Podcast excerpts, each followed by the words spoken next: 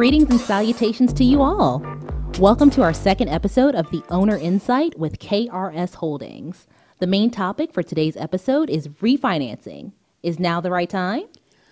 With us today, we have two special guests Katie McGovern, the Assistant Director of Finance for KRS Holdings, and Frank Basosa, VP of Commercial Lending at Essex Bank. For those of you who I have not worked with, my name is Mary Shaw, and I am the Manager of Client and Resident Relations here at KRS. And I'm Radiance Cooper, the Client Relations Specialist.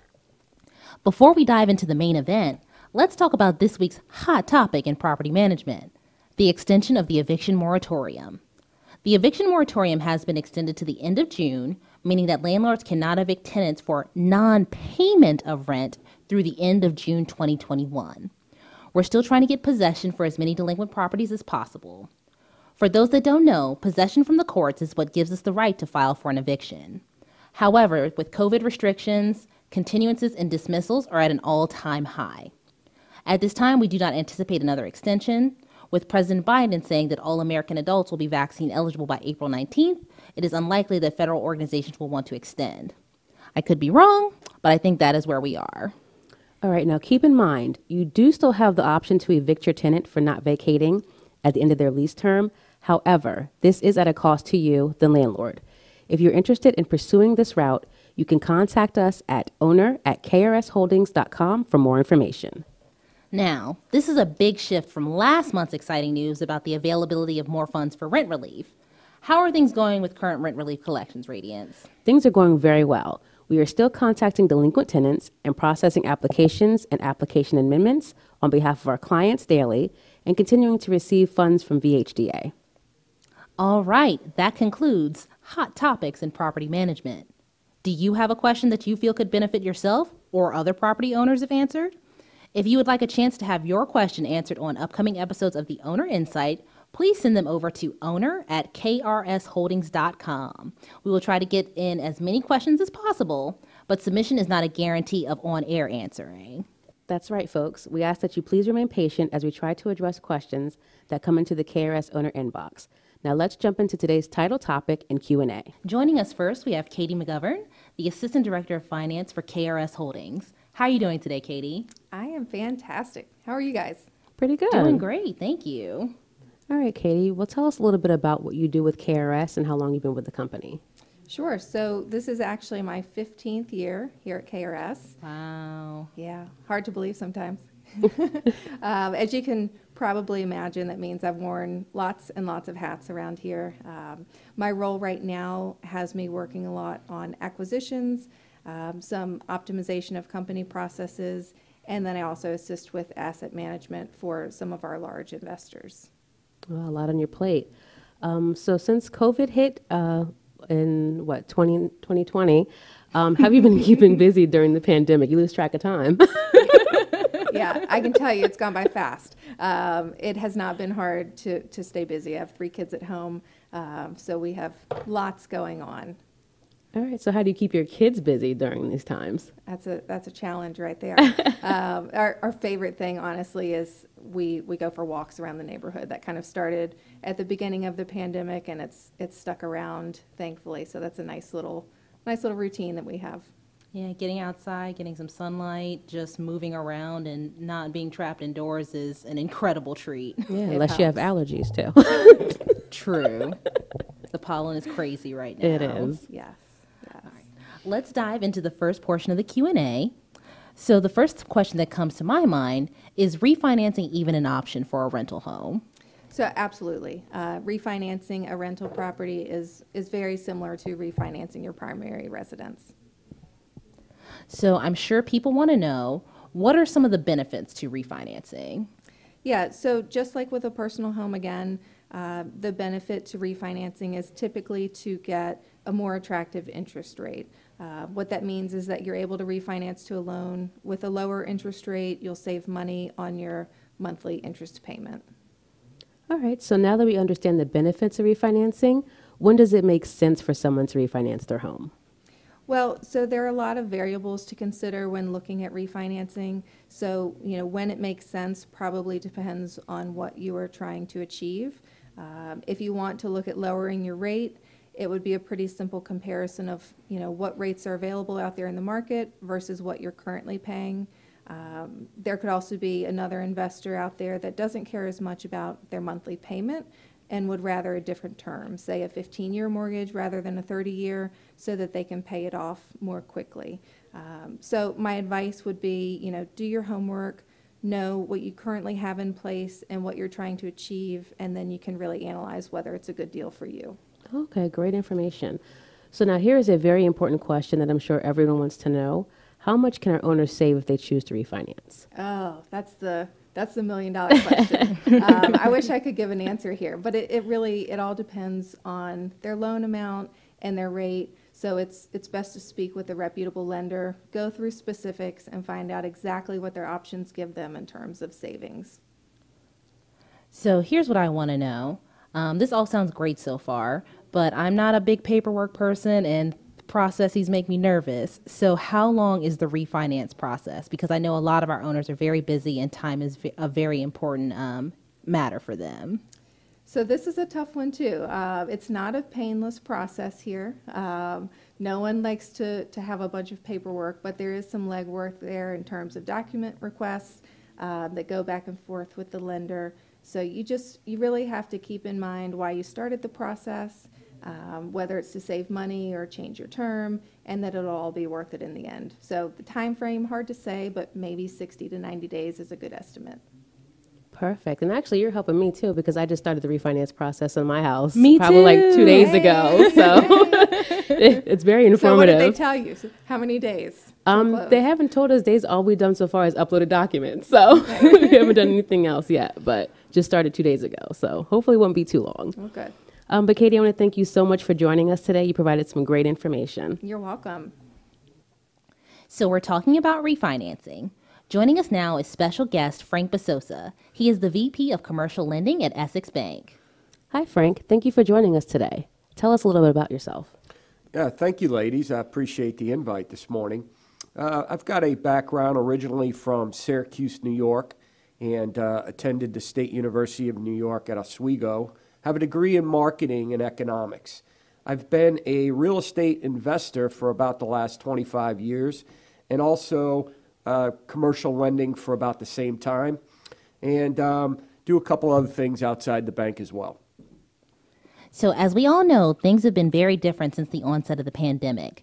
What have you been doing to keep yourself occupied? Well, as you know, I am alluded to, I am a real estate investor, so I do have a passion for helping people not only finance their properties, but also increase my portfolio as well. So we've been doing a lot of real estate search, if you will, and uh, also I'm an avid golfer. So whenever the weather is nice, we get to hit the hit the ball a little bit. There we go. Yeah, how long have you been playing golf? About 20 years now. A long time. Yes. Experience. Yes, ma'am. Nice. Yes, ma'am. All right, well, let's go ahead and get into these questions. Qualifications. A lot of people want to know what do our owners need to qualify for refinancing? Well, typically, uh, what we do is we analyze the property first. We want the property to have a, not to get into the nitty gritty too much, but we like the property to have a cash flow of about a 125 or a 130 debt coverage. And what that means is for every dollar 25 that you have coming in in income, that no more than a dollar is going out in total expenses, including the mortgage payment.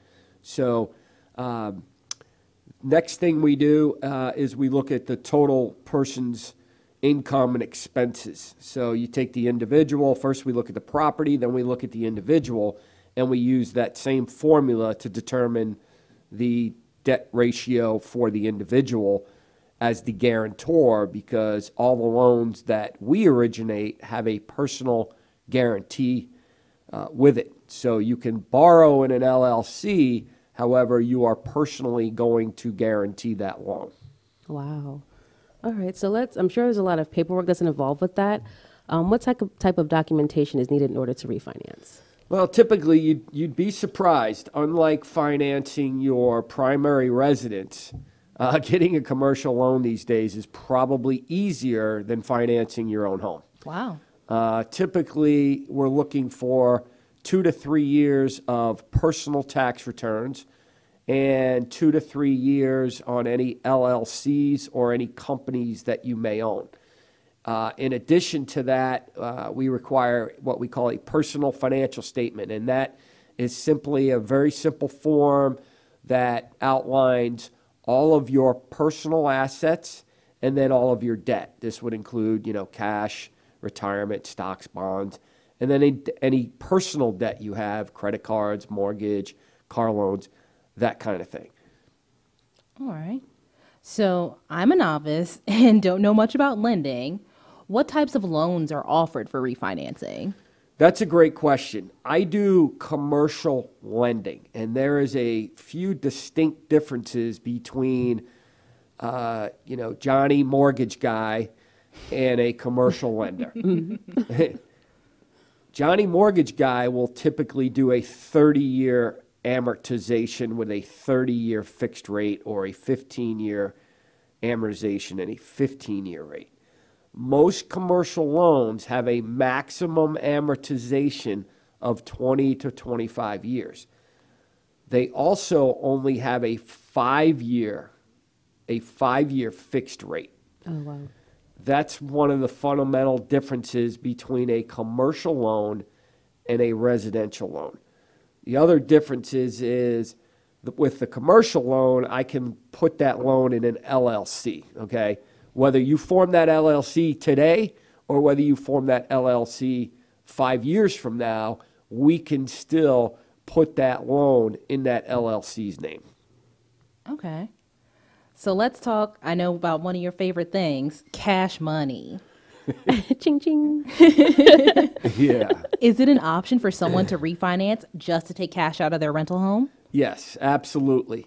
Uh, we with today's market, everyone knows it's a very, very, very hot market, and you know prices are up, and appraisals and values are, are up right now. So we do have people that will do a refi cash out, take the equity out of that home or that commercial piece of property, and then use that to invest it in a in another in another property. So we do refi cash outs all the time, and we we typically look at a 75 or an 80% loan to value. So if the appraisal comes in at 100,000, the typical loan max loan would be about 80,000. All right, so let's say that you have a lot of that cash money headed your way. What type of closing costs can someone expect when refinancing? Yeah, so typical closing costs uh, run between uh, 7 and 10% of the loan amount, give or take. But typically, your loan costs with a commercial loan are your origination cost, which is usually a half to 1%. You have an appraisal, and then you typically have um, recording costs with the county or the city, and then you have attorney costs. But I like to ballpark a little bit high, so 10% of the loan amount, uh, five, you know, like I said, seven, 5%, somewhere around there is going to be typically the closing costs involved with that loan. Okay. Um, and now I've seen this question a lot um, when we did some research on trying to, you know, get some questions together, and this was a common question. But people would like to know what is the difference between interest rate and APR? Yeah, so APR is the annual cost of the loan to the borrower, and that would include any fees uh, that are financed um, in that loan, such as you know the origination or uh, appraisals or anything that's financed in that loan.